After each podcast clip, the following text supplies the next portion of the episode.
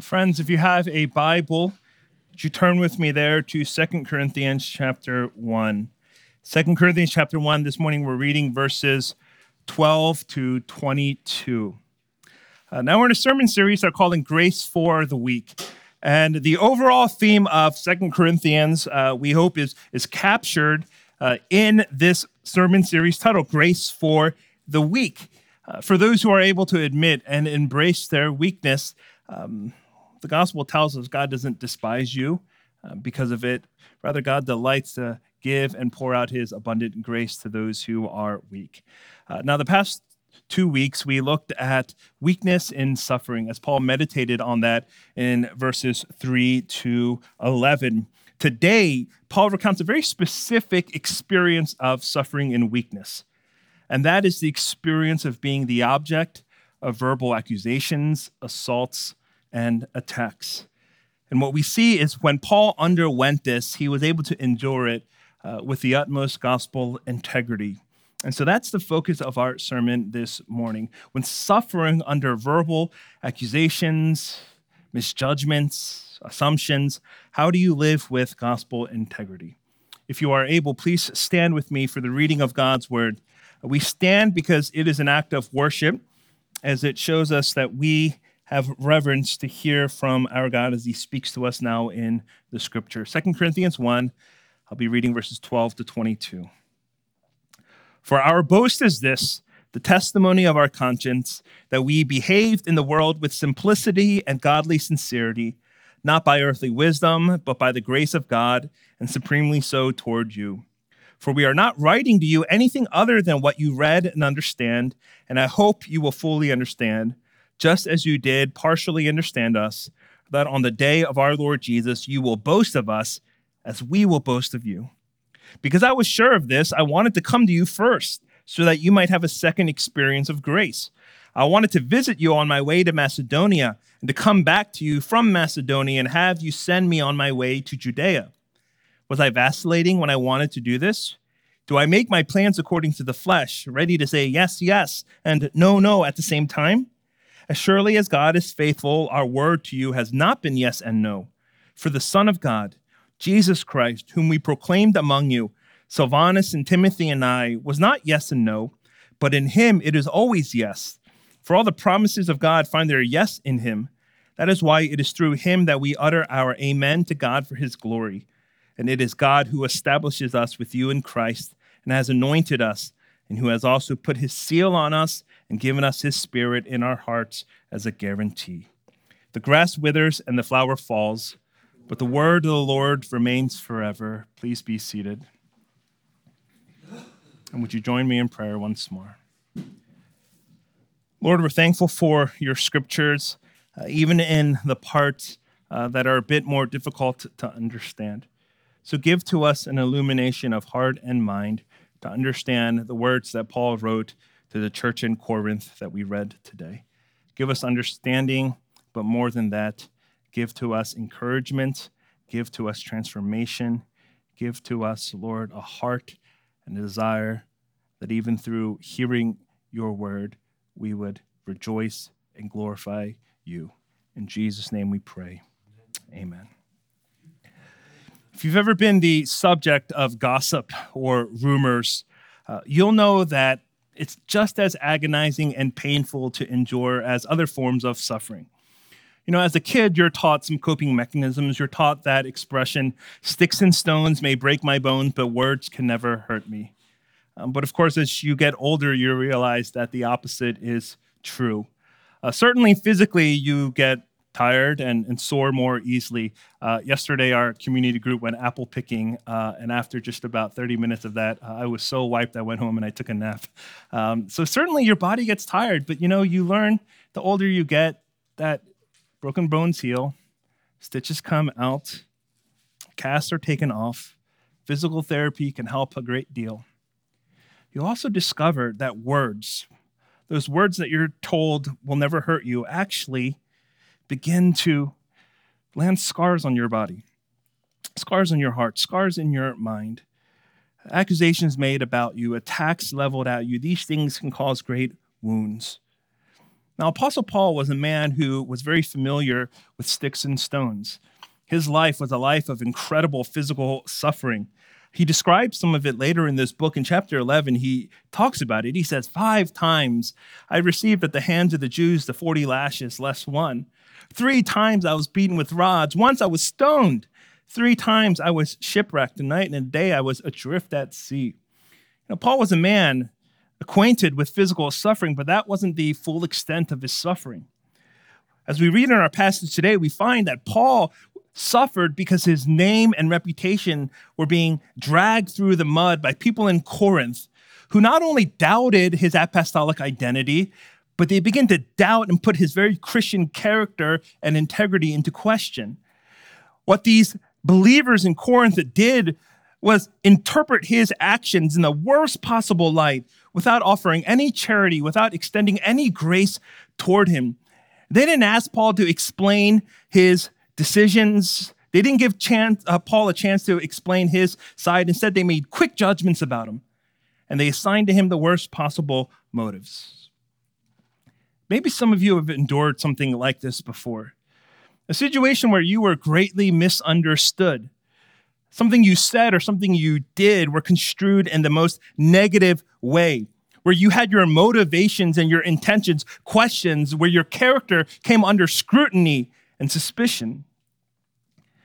Anybody who's endured these kinds of accusations or misattribution of motives knows, yes, sticks and stones may break your bones, but the words people utter about you, the words they say to you or behind your back, those can hurt forever. In the midst of that kind of situation, what's a Christian to do? How does a Christian respond when unfair or even untrue things are spoken about them? Because we all know the human heart. If your heart is like mine, you want to retaliate. You want to strike back. You want revenge. You want an eye for an eye and tooth for a tooth. If somebody drags your name through the mud, you want to drag their name through deeper mud. If somebody questions your intentions, you want to make sure their intentions are exposed. But Paul shows us by his own example that Christians are to pursue gospel integrity at all costs. Even when your flesh wants to respond a certain way, the gospel calls us to respond a different way. What does that look like? What does that look like? Three things we see in our passage. To live with gospel integrity means one, keep a clear conscience before God.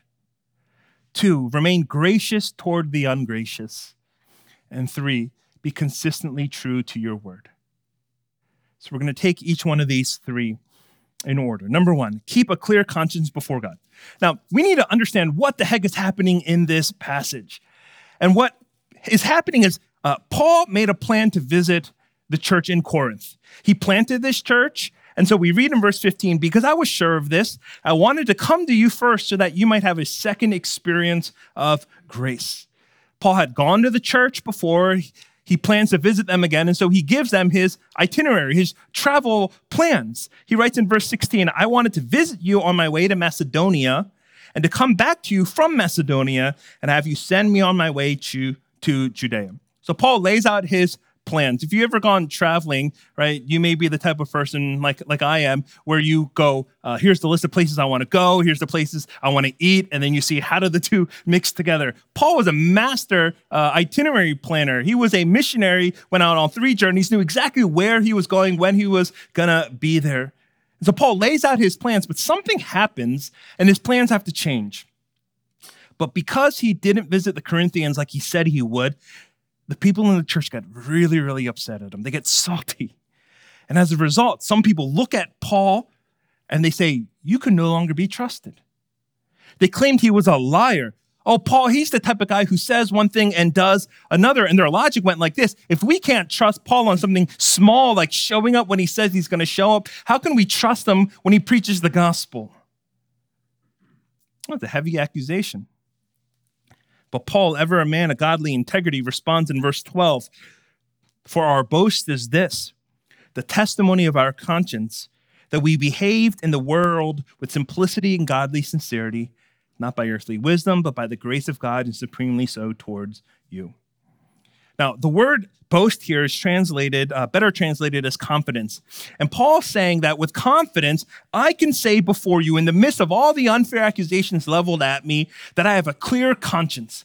I have a clear conscience before God, which is an amazing thing to think about because his priority wasn't first on defending himself. If you've ever come under someone's suspicion, if you've ever been misattributed with motives, what's the very first thing you want to do? It's to defend yourself. It's to give your side of the story. It's to win the people who have been swayed the other way back onto your side. But Paul's first priority was to have, have a clear conscience before God. Specifically, that he says, behaved in the world with simplicity and godly sincerity. Meaning that in his conscience, he knew his motives were straightforward, they were pure. You see, what others put into question Paul put before God to examine. And it's amazing to see this and read this because most of us in this kind of situation, we're so prone to fall into the fear of man, to be so concerned with what others think about us. But Paul's concern was first with the Lord's assessment. He was controlled not by the fear of man, but by the fear of God. And this is what living with integrity means seeking to be right first and foremost with the Lord. And Paul understood that. He knew God's opinion and his evaluation of him was the most important. And because of that, what God said about him was infinitely more important than whatever others were misunderstanding and misjudging about him. And there's something to learn there. How do you make sure you have a clear conscience before God when others come and cast suspicion on you. The things you said, the things you've done. Well, one way is to learn to pray what the psalmist did in Psalm 139. Here we read this prayer Search me, O God, and know my heart. Try me and know my thoughts, and see if there be any grievous way in me, and lead me in the way everlasting. If you pray this kind of prayer, you ask the Lord to search you and know you, it'll lead to one of two outcomes. The first is this if you hear accusations made about you, people grumbling and spreading gossip and rumors about this thing, questioning this part of something you did, then the first thing we can do is to ask the question is there any kernel of truth in this? Is there anything about what's being said, even if 99% of it is false, if there is there even 1% that could be right? Because that may lead you to further examine yourself. Maybe there is something you actually need to repent of before God. Maybe there is a person you need to ask for forgiveness because you hurt them and you didn't even realize. Maybe you were unclear and ambiguous with what you said you would do. You know, the whole of what people may say about you may not be true. Most of it may be completely false, but if there's even a sliver of truth, if even a sliver can be accurate, would you listen to it? Begin with self examination before God. And if you find something to be true, then receive it as an opportunity to grow and experience His grace again. And then with a clear conscience, you can move on. Or you can pray the prayer of Psalm 139 and, like Paul, come to the conclusion that you truly behaved with simplicity and godly sincerity, that you had no intent to deceive, your intentions were pure before God, and then you can rest. You can rest knowing that before God you are cleared, you are right, you are justified, that He has searched you, He has known you, He has tested you, and He has tried you. And resting in God's assessment over you, having a clear conscience before Him, begins to loosen the white knuckled grip of the opinions of man over you. Now, yes, of course, you might still be hurt and bruised by the stinging accusations of others, but you won't be crushed under it because God's justification and God's vindication will uphold you, and in Him you will prevail. So, to live with gospel integrity, you must keep a clear conscience before God first and foremost. Now, here's the second thing remain gracious toward the ungracious. It's amazing at the lack of grace Paul's opponents had. They didn't want to just disagree with him, they wanted to discredit him. And as a result, They moved with no charity toward him. They only moved with judgment and suspicion. And so it'd be completely uh, justifiable, in our opinion, if Paul decided to fight fire with fire. If they pointed one finger at him, it would be right for him to point two fingers back at them. But what we see Paul doing is so different and so surprising because his life was in accord with the gospel. Listen to what he writes. Now, this part gets a little confusing, but listen to this in verses 13 and 14. He says, For we are not writing to you anything other than what you read and understand, and I hope you will fully understand. So he's saying, I wasn't trying to be confusing. I wasn't trying to be ambiguous. I wasn't speaking in ways that were confusing. I tried to be as straightforward as possible. And then he says, just as you did partially understand us, that on the day of our Lord Jesus, you will boast of us as we will boast of you. Paul says this At the end of the day, despite all the accusations and all the suspicion you're casting at me, when Jesus returns on the day of the Lord Jesus, I will boast of you. The very people who are dragging his name and reputation to the gutter. Paul says, On the day Jesus returns, I will boast of you. Now, that's not self glorification. Boast here means I will celebrate. I will be proud of the fact that through my ministry, you are saved. Now, that's not the natural response of the human heart. That those who have done something to you, you will boast in them and celebrate them when the Lord Jesus returns. Now, how many of you are uh, one of many siblings. There are a few uh, only children in the room, but uh, those of you who grew up with siblings, you remember uh, sibling rivalry, you remember sibling fighting and arguing. Sometimes it was only verbal, um, yelling, screaming, sometimes it was physical, a little uh, wrestling, shoving, pushing, pulling. Um, as the youngest of three, I you know fought a lot as a kid, and I lost a lot. Um, and you know, there was only one way really that I could, uh, as soon as I knew a fight was going to happen, prevent it from actually starting, and that was to threaten my older brother, my older sister, that I would do what? Tell mom and dad, right? As soon as things got a little agitated, I had to learn quickly to say, when mom and dad get home, I'm going to tell them everything. Now, I know some of you are thinking, well, he's a snitch, but you know, it was for my own survival. You had to be able to threaten and say, hey, listen, when mom and dad return, I'm going to tell them everything. Paul had every right to say to the Corinthians, all right, you guys are accusing me. Listen, when Jesus returns, I'm going to tell them everything. I'm going to tell him all the things you're saying about me. I'm going to tell him all the ways that you're doubting and casting suspicion on me. That's so baseless and groundless. But Paul doesn't say that. And he surprises us by saying, I know you're falsely accusing me, but when Jesus returns, I will boast in you. I will have my confidence and gladness in that you know Jesus Christ. How does that happen? And that can only happen from a heart that knows the gospel because, according to the flesh, if somebody demonizes you, what do you want to do in response? You want to demonize them back. When you're hurt, what do you want to do to that person? You want to hurt them back. When suspicion is cast on you, what do you want to do? You want to cast it right back. If you've ever been the, the victim of character assassination, have you ever just fantasized about all the ways you're going to get back at somebody? If your actions were ever doubted and motives misjudged, you ever daydreamed about how you're going to get others to distrust them? The natural response of the heart is to be ungracious toward those who are ungracious toward us. That's the way of the flesh. And yet, Paul, transformed by the gospel, began to see and treat people differently. And that's because he knew how God had treated him with undeserved favor. What was the gospel Paul experienced? It was the good news that God gives sinners what they don't deserve grace. You know, Paul experienced this powerfully in his own life. He testifies to it in 1 Timothy 1, where he writes these words. He says, I thank him who has given me strength, Christ Jesus our Lord, because he judged me faithful, appointing me to his service. Though formerly I was a blasphemer, persecutor, an insolent opponent, but I've received mercy because I had acted ignorantly in unbelief, and the grace of our Lord overflowed for me with the faith and love that are in Christ Jesus. Paul says, I knew I was a blasphemer and I was a persecutor, an insolent opponent. I know that I deserve nothing good from the hand of God. And yet, despite that, God didn't give Paul what he deserved, but lavished upon him what he didn't deserve.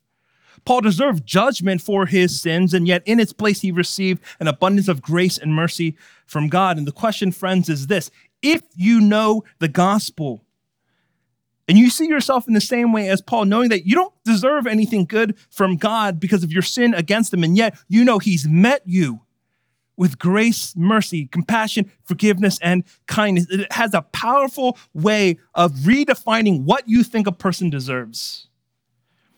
It changes your outlook because you didn't get what you deserved. And so you give out of the abundance of what you have received in Christ, you begin to pour out on others. You know, it's an interesting thing to think about our relationship with God because it's vastly different than our relationship with others. On a horizontal plane between you and somebody else, we constantly live in a reality of being uh, sinned against and sinning against. We sin against others, we're sinned against by others. But vertically before God, it's a one way street, it's a one way reality. We sin against Him, He has never once sinned against you. Before the Lord, you are only an offender, never the offended. Before God, you are only ever the culprit, never the victim. And yet, God was so gracious to you that he sent his one and only son, Jesus, into the world. And yet, when Jesus came to the world as God's gift to us, how was he received? He was falsely accused. The Jewish leaders, they hired false witnesses and they testified with fabricated results, uh, reports.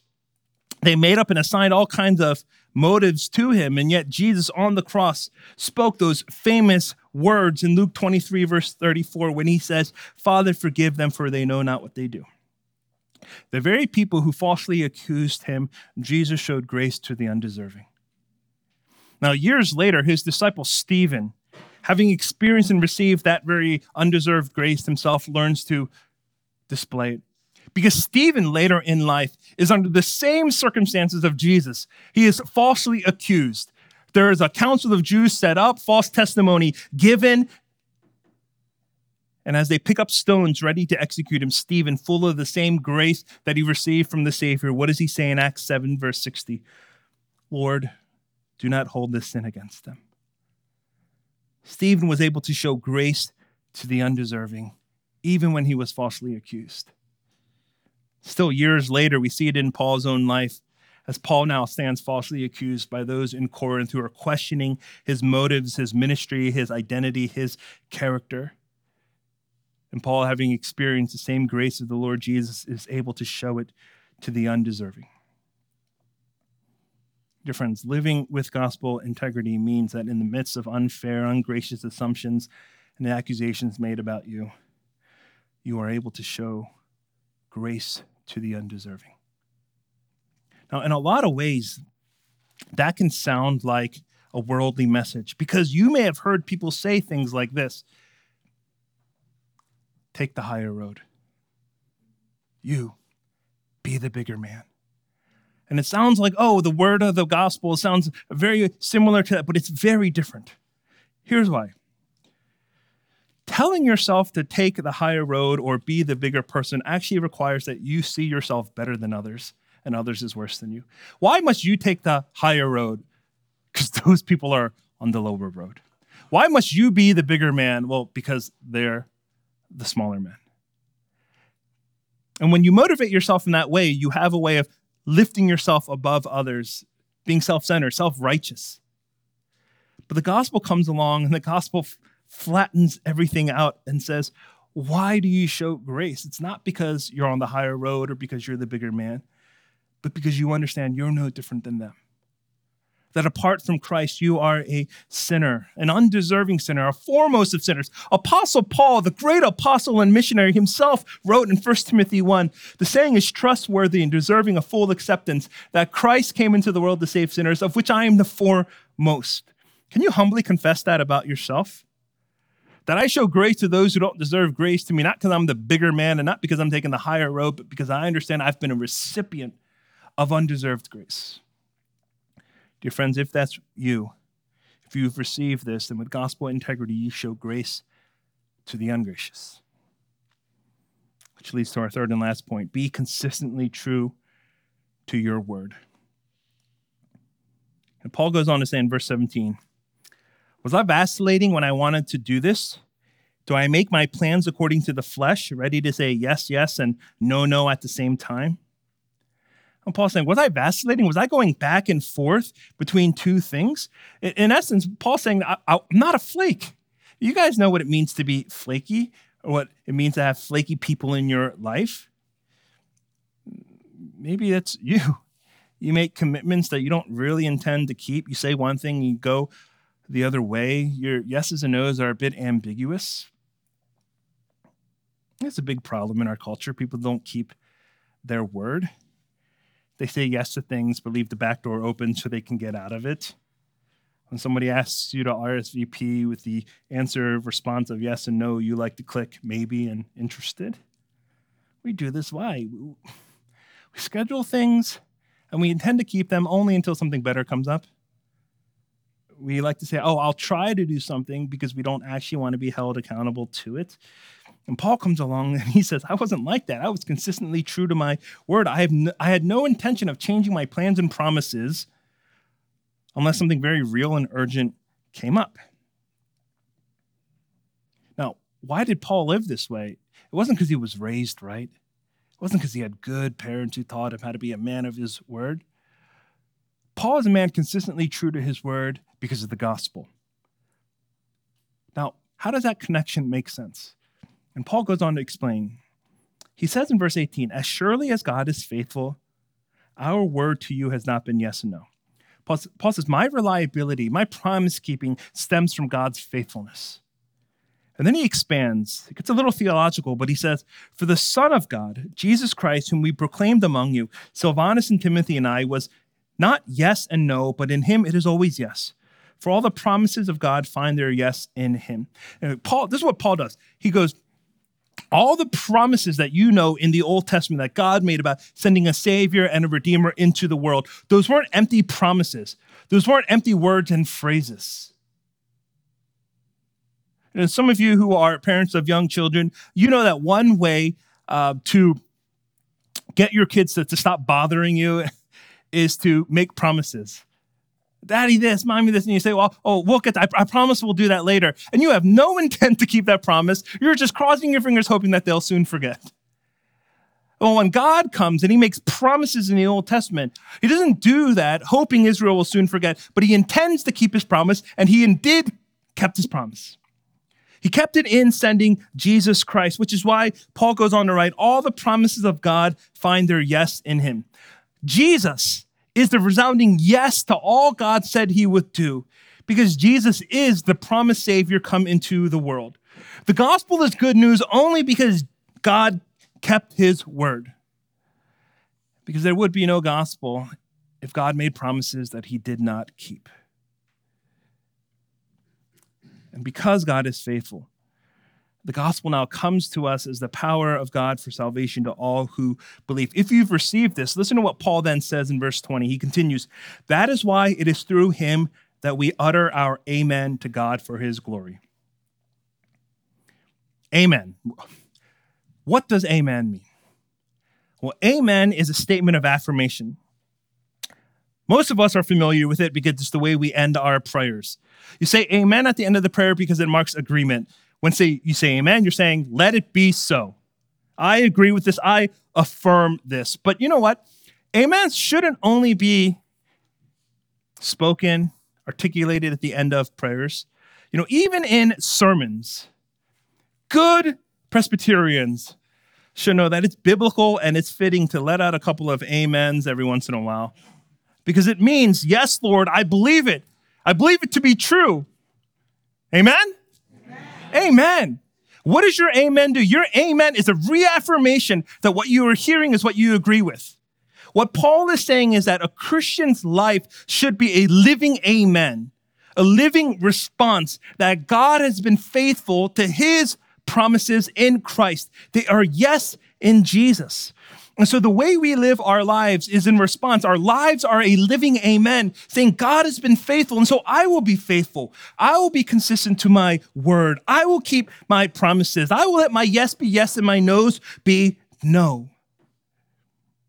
And when you live in this kind of way with gospel integrity that honors God, even when accusations come your way and your motives are misunderstood and misjudged, the consistency of your character rises to the top. Some of you may have done an experiment like this in science class when you were younger, where you mix water and oil together. And what happens? We all know that oil rises to the top. It sits above the water. So too, your character, formed by the gospel, should be like that of oil. Though when gossip and slander and accusations and baseless assumptions come, your integrity rises to the top because people know you are consistently true to your word. Which makes me wonder in what ways are you giving attention to being a person true to your word? What commitments in your life do you need to uphold, and what promises do you need to keep? If you say you're going to pray for somebody, do you pray for them and make it a priority? You said that you were going to be committed to a community group. Are you doing everything you can to attend that community group? If you say you'll take care of something, can people really rest assured that it'll get done? If you say you're going to be somewhere, can people know without having to check up and confirm that you know the plans to have that you will actually be there? We should be a people whose yeses are yeses and noes are no, because our life is the declaring amen. The gospel promises are always yes in Christ, that God is faithful to his word. This is how we live with gospel integrity. Now, friends, as I end, it's unfortunate that in this life, there are times when you will be misjudged and misunderstood. There will be times when you'll be accused, even attacked by fellow Christians there will be times your motives will be misconstrued and no charity extended towards you. Now, in those moments, we can respond in the flesh fire with fire, finger pointing with finger pointing, eye for an eye, tooth for a tooth. But the gospel of the Lord Jesus Christ that begins to form us in our character produces a gospel integrity. What does that look like in your life? Number one, seek to keep a clear conscience before God first and foremost. Number two, remain gracious toward the ungracious and the undeserving. And number three, be consistently true to your word as God has been true to his. Let us pursue gospel integrity in all we do. Pray with me.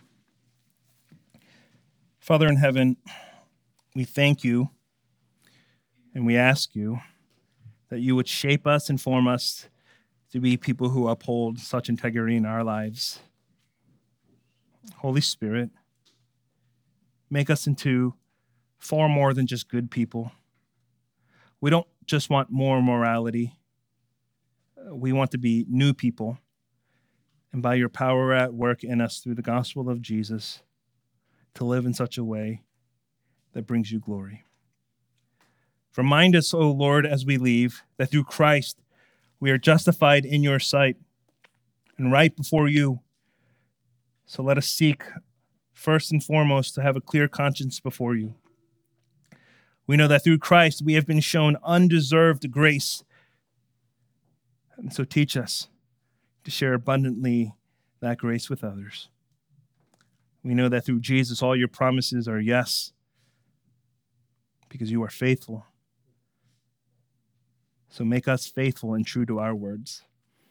Produce this integrity in us, O Lord, as our lives are transformed more and more by the power of the one who gave his life for us, so that we might live our lives for him. We ask this in the name of Jesus, our treasure. Amen.